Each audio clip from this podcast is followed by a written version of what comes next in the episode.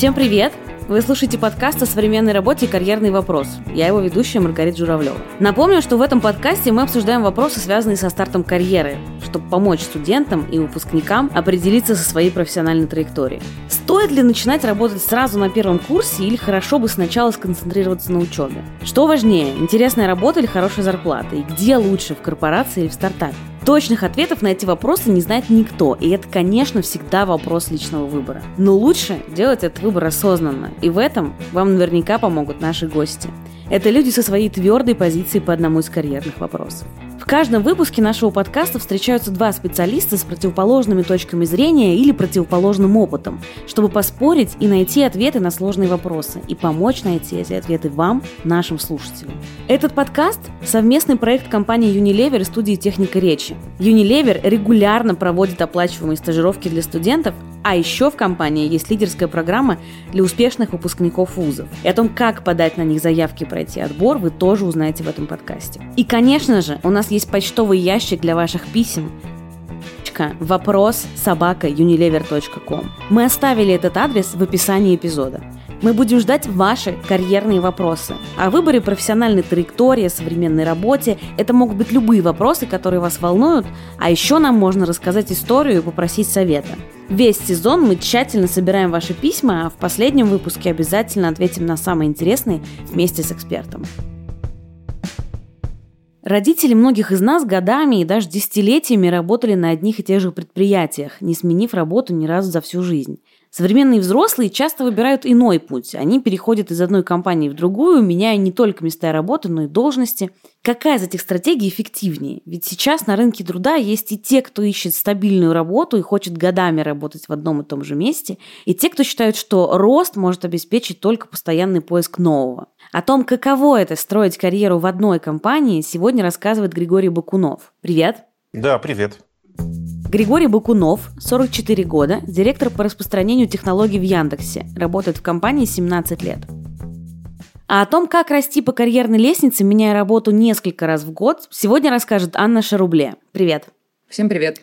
Анна Шарубле, 29 лет, училась на факультете журналистики Южноуральского государственного университета, но работать по специальности не стала. До 27 лет Анна успела сменить 27 мест работы. От официантки в ресторане и хостес в китайском ночном клубе до дизайнера в архитектурном бюро и фронтенд разработчика в стартапе. Сейчас Анна живет в Чикаго и вот уже два года работает в IT-компании, занимается дизайном и разработкой пользовательского интерфейса. Давайте начнем с причин, Аня, почему ты так меняла часто работу? Может быть, это какой-то был романтический образ поиска идеальной работы или что-то такое?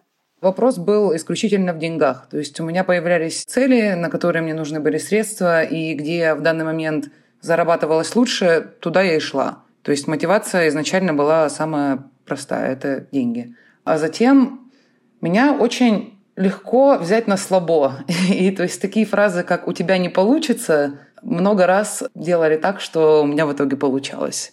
То есть я слышала какие-то фразы от моих родственников, от бабушки, которая вообще ничего не имела плохого, просто она вот такой человек. И она несколько раз говорила, да, Анька, ничего у тебя не получится. Ну и я доказывала ей, что она не права. А, Гриш, почему ты так долго работаешь на одном месте? Меня никогда не мотивировали деньги сами по себе. То есть мы в этом отношении с Аней в ранней части карьеры совершенно точно 100% расходимся. Меня всегда интересовало делать что-то интересное, а деньги как бы сами собой добудутся, но, по крайней мере, я всегда так думал и продолжаю думать до сих пор. И когда ты вдруг случайно оказался в месте, где вокруг тебя такие же долбанутые, как ты, которые работают, в общем, не столько за деньги, сколько за то, чтобы сделать что-то крутое и интересное, это, ну, в каком-то смысле как секта. Ты оказываешься в окружении людей, которые такие же, как ты. А снаружи от этой секты или от этой компании находится большой агрессивный мир, который не настолько интересен, и который, ну, это не единомышленники твои. И все, и это цепляет моментально, и ты оказываешься внутри такого прекрасного кружка людей, которые похожи на тебя. А люди, которые похожи на тебя, они, ну, я не знаю, как у вас, у меня в голове это формулируется примерно как семья, да? Кто больше всего похож на вас самих. Вот такая конструкция и получилась в результате, что в Яндексе, в котором я проработал и работаю до сих пор, большое количество людей воспринимают все это, если не как семью, то как такую свою тусовку. Ну, как выйти из тусовки. Давайте тогда про деньги поговорим.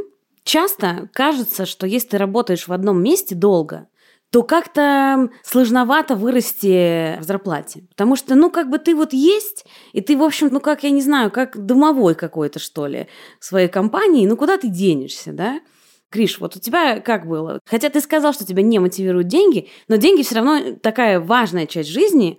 Вот сталкивался ли ты, может быть, твои коллеги с такими проблемами, что очень сложно вырасти в зарплате, когда ты работаешь долго на одном месте? Или это какой-то миф, и мне, и моим знакомым не везло просто? Это все очень нелинейная такая функция. То есть, наверное, первые лет пять за твоей зарплатой обязательно кто-то следит в любой компании. И первые лет пять тебя воспринимают как человека, который нормальный востребованный специалист, который в любой момент уйти может. Значит, нужно как-то следить за адекватностью его зарплаты. Но после пересечения какого-то порога, и в разных компаниях этот порог разный, и для разных людей этот порог разный, это тоже важно. Да, действительно, у людей в компании создается ощущение, что ничего страшного, этот подождет, этот же пять лет с нами, или там 10 лет с нами, он подождет какое-то количество времени. А тут нужно сказать, что я работаю в IT, а в IT последние годы зарплата довольно сильно росла у людей, потому что растет востребованность специалистов, э, людей на рынке всегда не хватает. Дальше происходит банальное. Людей снаружи компании нанимают в компанию дороже, чем те люди, которые находятся уже внутри. Логика тут очень простая. Нам нужно еще расширяться, нужны еще люди, и для этого нужно нанять еще людей, а ну, зарплата на рынке вот такая высокая. Что в результате получается? Что люди, которые работают долго внутри компании, постепенно снижаются относительно рынка в зарплате. И надо сказать, что я, когда это наблюдение произвел, э, это было лет, наверное, 10 назад, что ли, я пошел посоветоваться по этому поводу с ребятами из э, разных крупных э, калифорнийских компаний, и они тоже сказали, что это, в общем, общая такая практика сейчас у всех, что людей снаружи часто нанимают на зарплаты выше, чем внутри. Есть несколько исключений, где выстроена система грейдов такая, что ты в рамках этого самого грейда предсказуемо получаешь какую-то понятную зарплату вот по этому уровню. И если ты оказался на этом грейде, то есть на этом уровне, твоя зарплата будет такая же, как у тех людей, которые приходят снаружи на этот грейд. Ну так, плюс-минус. С разницей, наверное, процентов в 10, может быть. Но, тем не менее, кажется для большинства современных IT-компаний справедливо, что лучший способ повысить себе зарплату – это уйти в точно такую же компанию, просто, может быть, в соседнюю, и получить зарплату на 10-15% выше. Это прямо легко, а часто бывает и больше. Да, но это же несправедливо по отношению к сотрудникам, во-первых, а во-вторых, если ты ценишь коллектив, в котором ты работаешь, это люди, которые твоя вторая семья, это твои единомышленники, то единственное, что приходит в голову, что ты должен уволиться, допустим, на полтора года, потом, допустим, вернуться, да, сделать как-то так, чтобы тебя позвали обратно и повысить таким образом зарплату. Но это какой-то финт, как будто бы можно было без него обойтись, можно было оставаться в этой же компании, приносить ей пользу, самореализовываться, чувствовать себя круто, и без вот этого вот. Ну, теоретически да, а на практике ведь это происходит и в обычных семьях. Вы вспомните, что для того, чтобы завоевать уважение своих родителей, детям часто приходится уезжать в другие города, устраиваться на 10 разных работ для того, чтобы меньше времени проводить в семье, и только потом, возвращаясь обратно в семью, уже получать другой какой-то внутренний статус. Да? То есть это обычная история в человеческом сообществе. Это, безусловно, выглядит как несправедливая история. Но, в принципе, жизнь вообще штука не про справедливость. Она про какие-то вот сложившиеся обстоятельства сейчас. Конечно же, было бы здорово, если бы всем повышали зарплату, рассчитывая, сколько человек реально стоит на рынке. Но в реальности ведь все компании зарабатывают деньги, все компании корыстные. И с этой точки зрения гораздо важнее быть э, более профитабельным, да, в смысле, более доходной компанией. И зачем повышать зарплату человеку, который, скорее всего, никуда не уйдет? Эта логика, она как бы есть практически везде. Это очень интересная тема сейчас, потому что я как раз подхожу к рубежу того, о чем ты, Гриша, сейчас говоришь. Я сейчас работаю в IT-компании в Чикаго, и скоро будет два года, как я здесь работаю. И у меня будет разговор скоро э, о том, что мне нужно повысить зарплату, потому что прошло два года, я умею больше, я приношу пользу и так далее. И вот мне самой интересно, как в итоге сложится. То есть повысят они мне ее, либо, если нет, тогда мне опять придется поменять работу. Потому что, как ты сказал, а, есть действительно такая вот тенденция, что на такую же абсолютно работу, в такую же IT-компанию я смогу попасть на зарплату на 20% выше.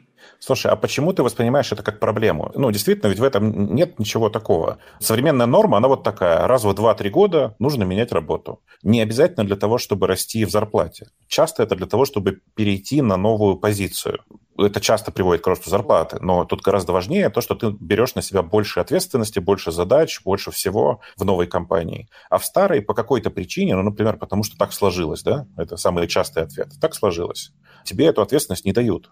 Или, например, потому что там есть человек, который уже занимает эту позицию, ну и не увольнять же его. И ты уходишь вот. в другую компанию просто для того, чтобы обеспечить себе рост.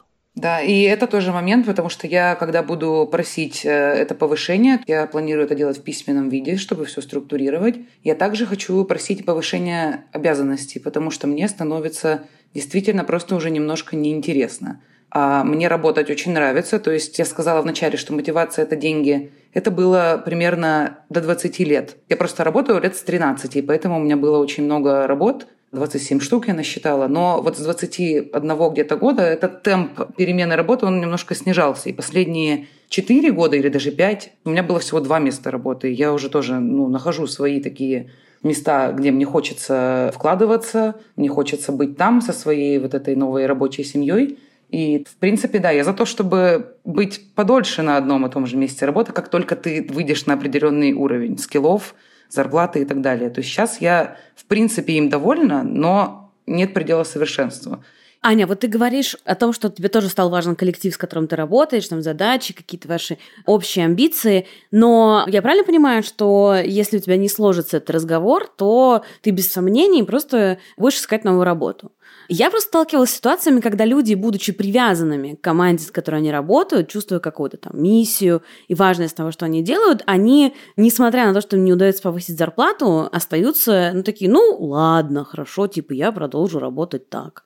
Нет, я точно буду уходить. Все равно это не семья, это все равно красивые слова по поводу коллег. Ну, как бы, да, это хорошие друзья, может быть, жалко эту тусовку, но я эгоистична в этом плане, и мне свои интересы важнее в любом случае. Это очень звучит прям осознанно, да. Это очень правильный подход, потому что э, сколько бы мы ни говорили там, о семье и всем таком, не надо забывать, что это действительно сообщество людей, но оно не настоящая семья. Это группа людей, у каждого из которых свои интересы.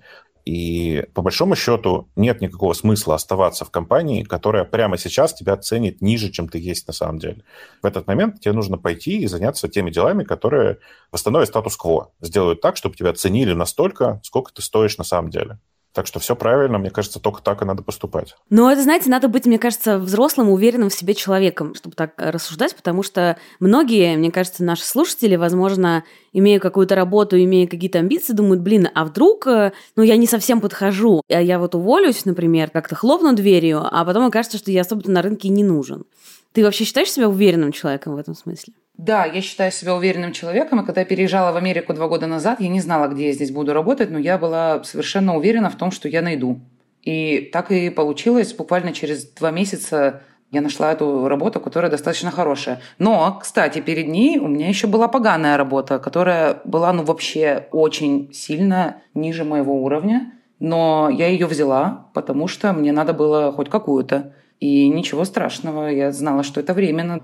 Но вообще я как, э, в принципе, наверное, почти все люди люблю качаться на этих эмоциональных качелях, когда то я считаю, что я самая классная, то я считаю, что я вообще не дотягиваю. Но вообще в целом, каждый раз, когда я проваливаюсь во вторую сторону этих качелей, я начинаю судорожно что-то учить. И так у меня растут скиллы, и просто психике некуда упереться. То есть я себя просто окружаю надежной стеной из знаний и портфолио. И как бы так растет уверенность. А как ты считаешь, связана ли вот эта уверенность с тем, что ты за свою жизнь посменила кучу работ? Может быть, отчасти.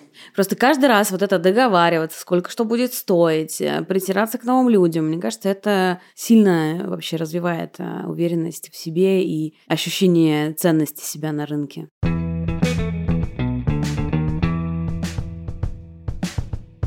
Гриш, хочу тебя спросить про плюсы долгой работы в одной компании. Какие они? Ну, для начала тебя все знают.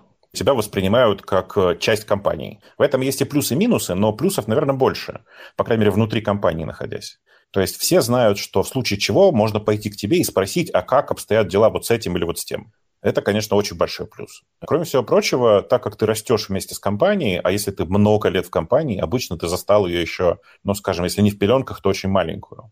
Ты напрямую общаешься со всеми там фаундерами и высшим звеном компании просто потому, что вы все в компании либо давно, либо они тебя знают. То есть фокус же не в том, что ты знаешь генерального директора, да, а в том, что он знает тебя. Это всегда помогает при разрешении каких-то конфликтов, со сложными управленческими там решениями, ну и так далее. Но в целом это вот все про накопленные человеческие отношения. То есть ты накопил за эти много лет в компании некоторое количество связей с самыми важными людьми компании. Это одна сторона. А другая сторона – это то, что ты накопил карму. Есть такое, как бы, айтишное, наверное, сравнение. Мы говорим, что чем больше у тебя за спиной правильно принятых решений и каких-то важных дел для компании, тем больше твоя карма и больше тебе дадут э, возможности рисковать в сложной ситуации. Ну, а дальше ведь очевидно, да, чем больше ты в компании работаешь, тем больше за тобой накоплено каких-то важных дел для компании. То есть, грубо говоря, происходит такой переход количества в качество. Количество попыток переходит в качество отношения к себе. То есть получается, что имея вот эту вот э, карму, да, ты имеешь большее количество каких-то вариантов, что ты можешь делать, да, тебе интереснее работать, ты можешь брать более какие-то большие сложные задачи. Ты можешь просто взять гораздо более рисковые задачи, гораздо более рисковые проекты, и у тебя не будут спрашивать по 50 раз, а докажи, что ты действительно имеешь право это делать, или докажи, что этот проект, который ты прямо сейчас собрался делать, он точно будет доходным, или он точно в конце концов выстрелит. Во многих случаях тебе не надо ничего доказывать. Ты просто своим предыдущим опытом уже доказал, что умеешь делать такие вещи. Звучит резонно тогда. Получается, что, возможно, имеет смысл долго работать, да, и выстраивать такие отношения, чтобы потом просто быть таким самостоятельным юнитом, да, как будто бы сооснователем компании, которому надо посоветоваться с коллегами, а не согласовывать с ними свою идею. Что про минусы?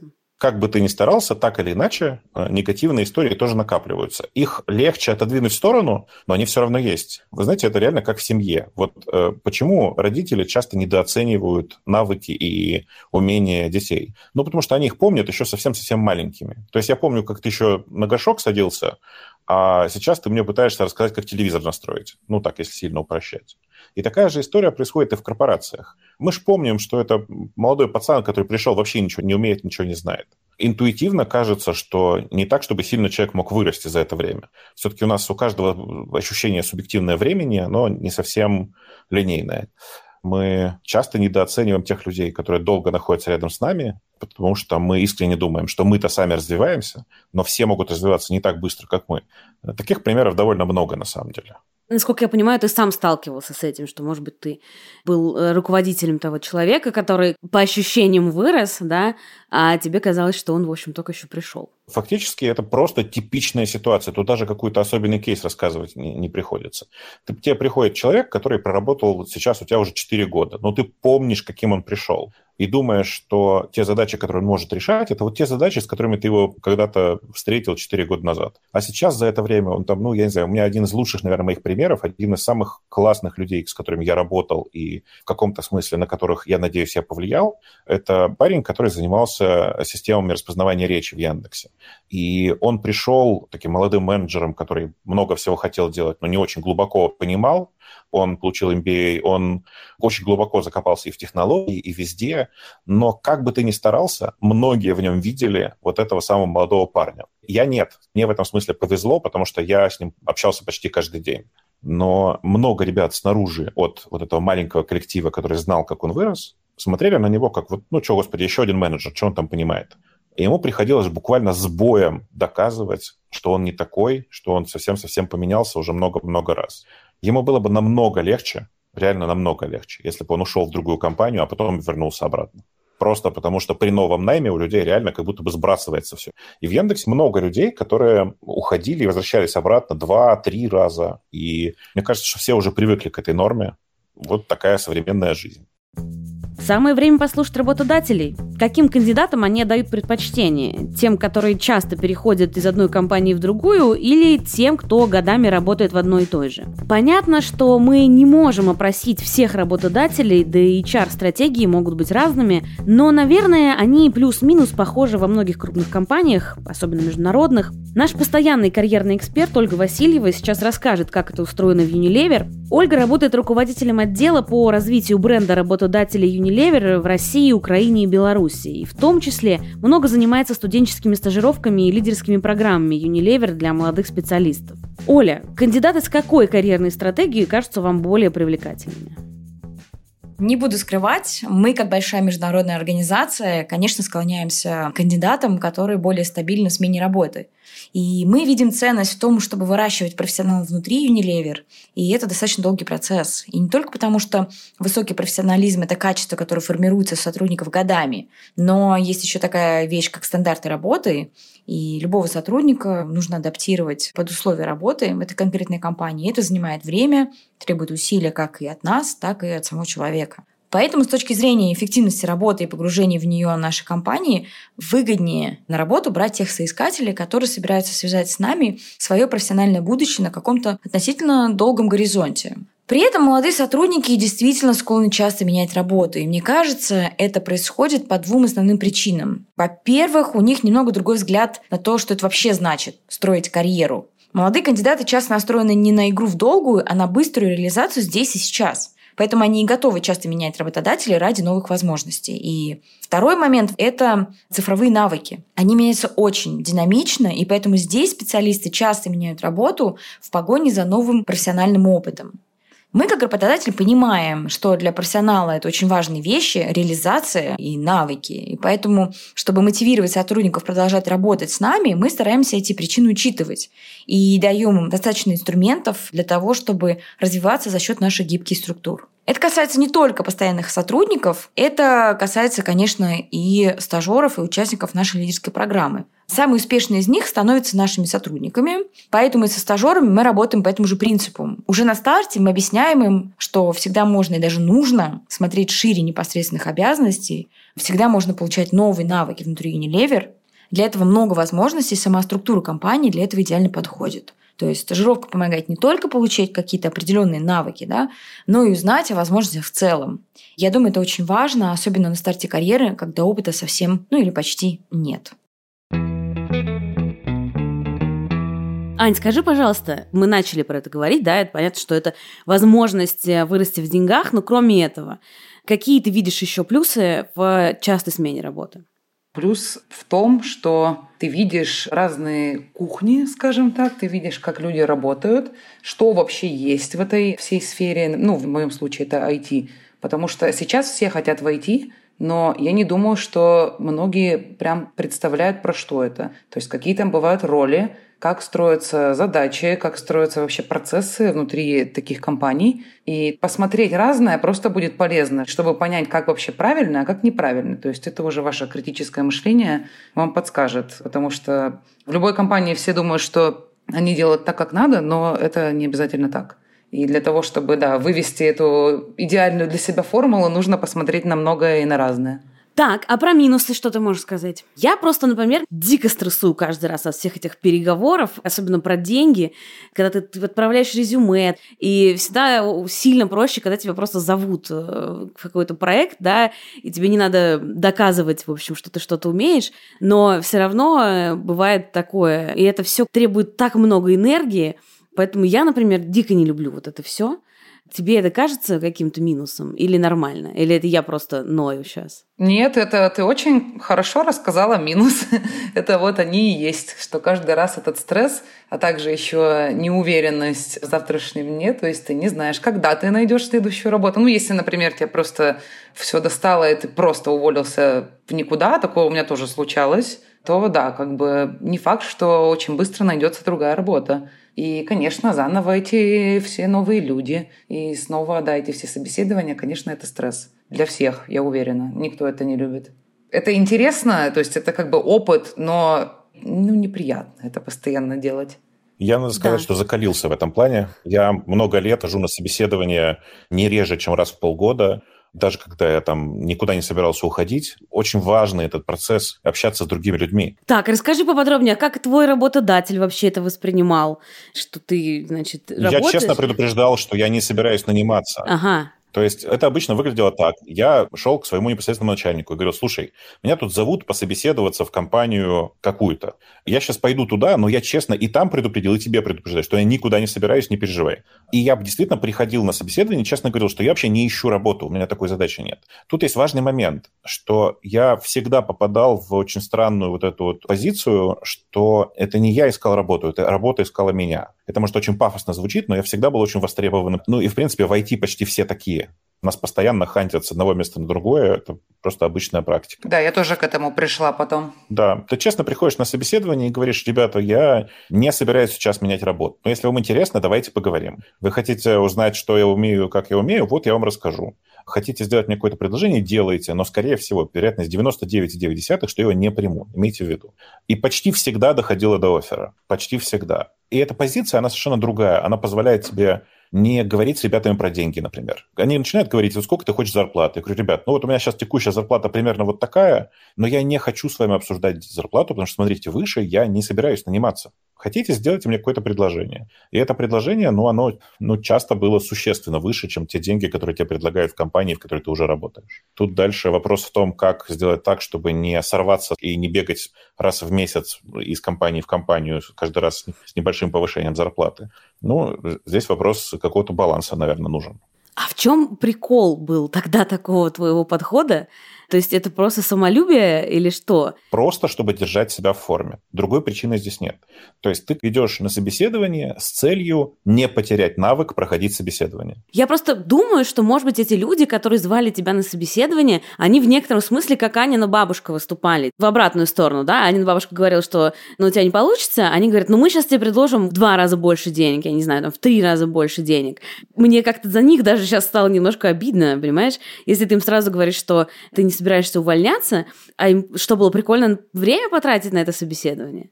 Ну, я думаю, что они, конечно, искренне надеялись, что им удастся меня как-то переманить и показать мне какие-то интересные задачи, еще что-то.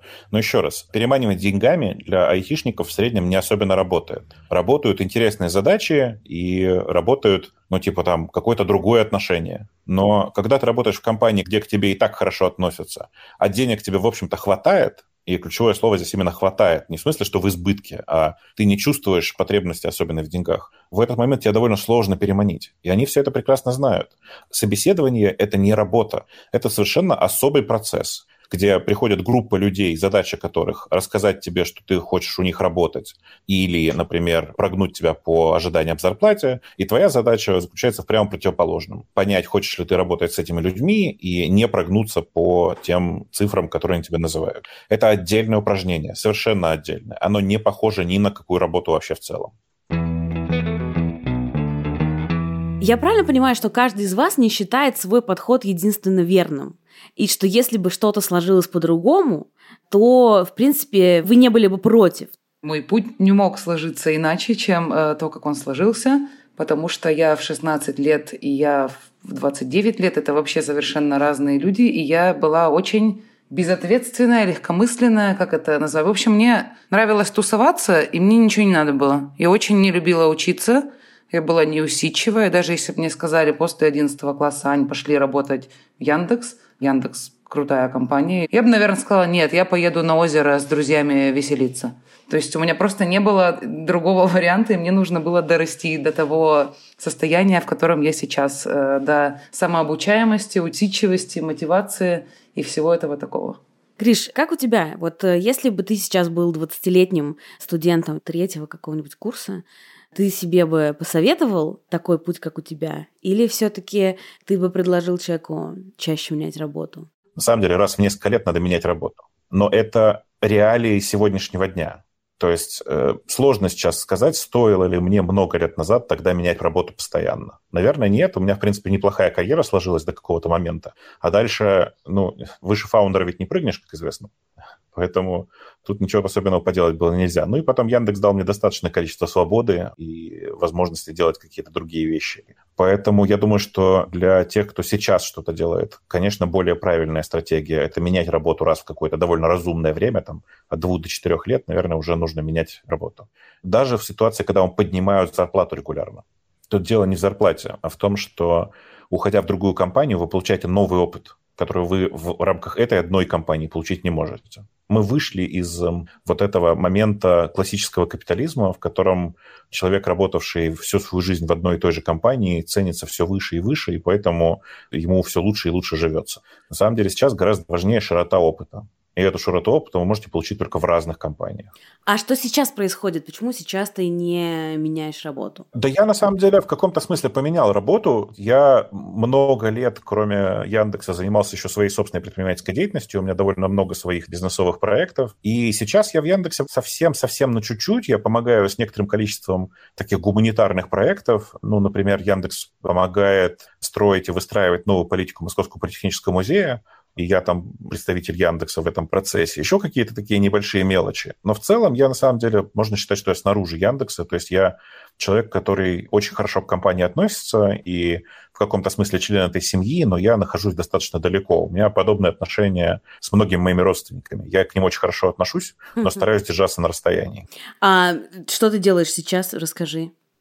Ну вот, например, сегодня вы застали меня на том, что мы продали часть доли в компании, которая делает систему искусственного интеллекта, которая выбирает самое важное из текстовых статей в интернете и позволяет вам не читать всю статью, а прочитать там пять строчек, рассказывающих самое важное, что написано в этой статье. То есть вся вода отбрасывается, а остается только самое важное.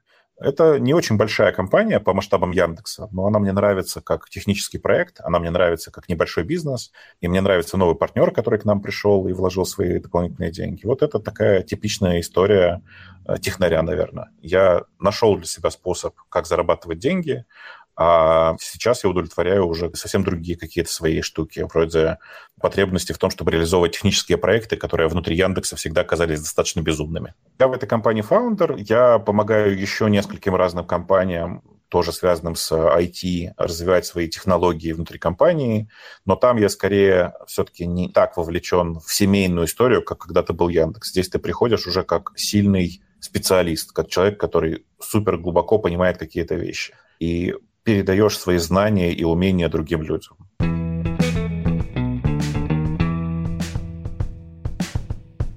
Получается, что, в общем, мы действительно пришли к какой-то одной усредненной формуле, что, конечно, исходить нужно из э, той ситуации, в которой вы находитесь. И если вы недовольны вашими деньгами, недовольны вашими задачами, то, возможно, работу стоит поменять.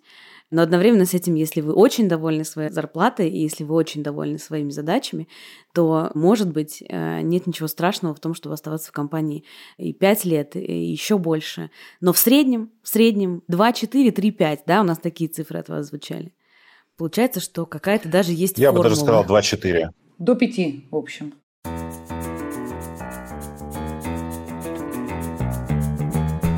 С вами был подкаст «Карьерные вопросы» и я, Маргарита Журавлева. Напомню, это совместный проект компании Unilever и студии «Техника речи». Подпишитесь на наш подкаст на той платформе, на которой вы его слушаете, а еще поставьте нам оценку и напишите комментарий. Это поможет найти нас другим слушателям. Над этим подкастом вместе со мной работают редактор Анна Чесова, продюсеры Анна Коваленко и Алексей Юртаев, а также саунд-дизайнер Виктор Давыдов. До следующей недели.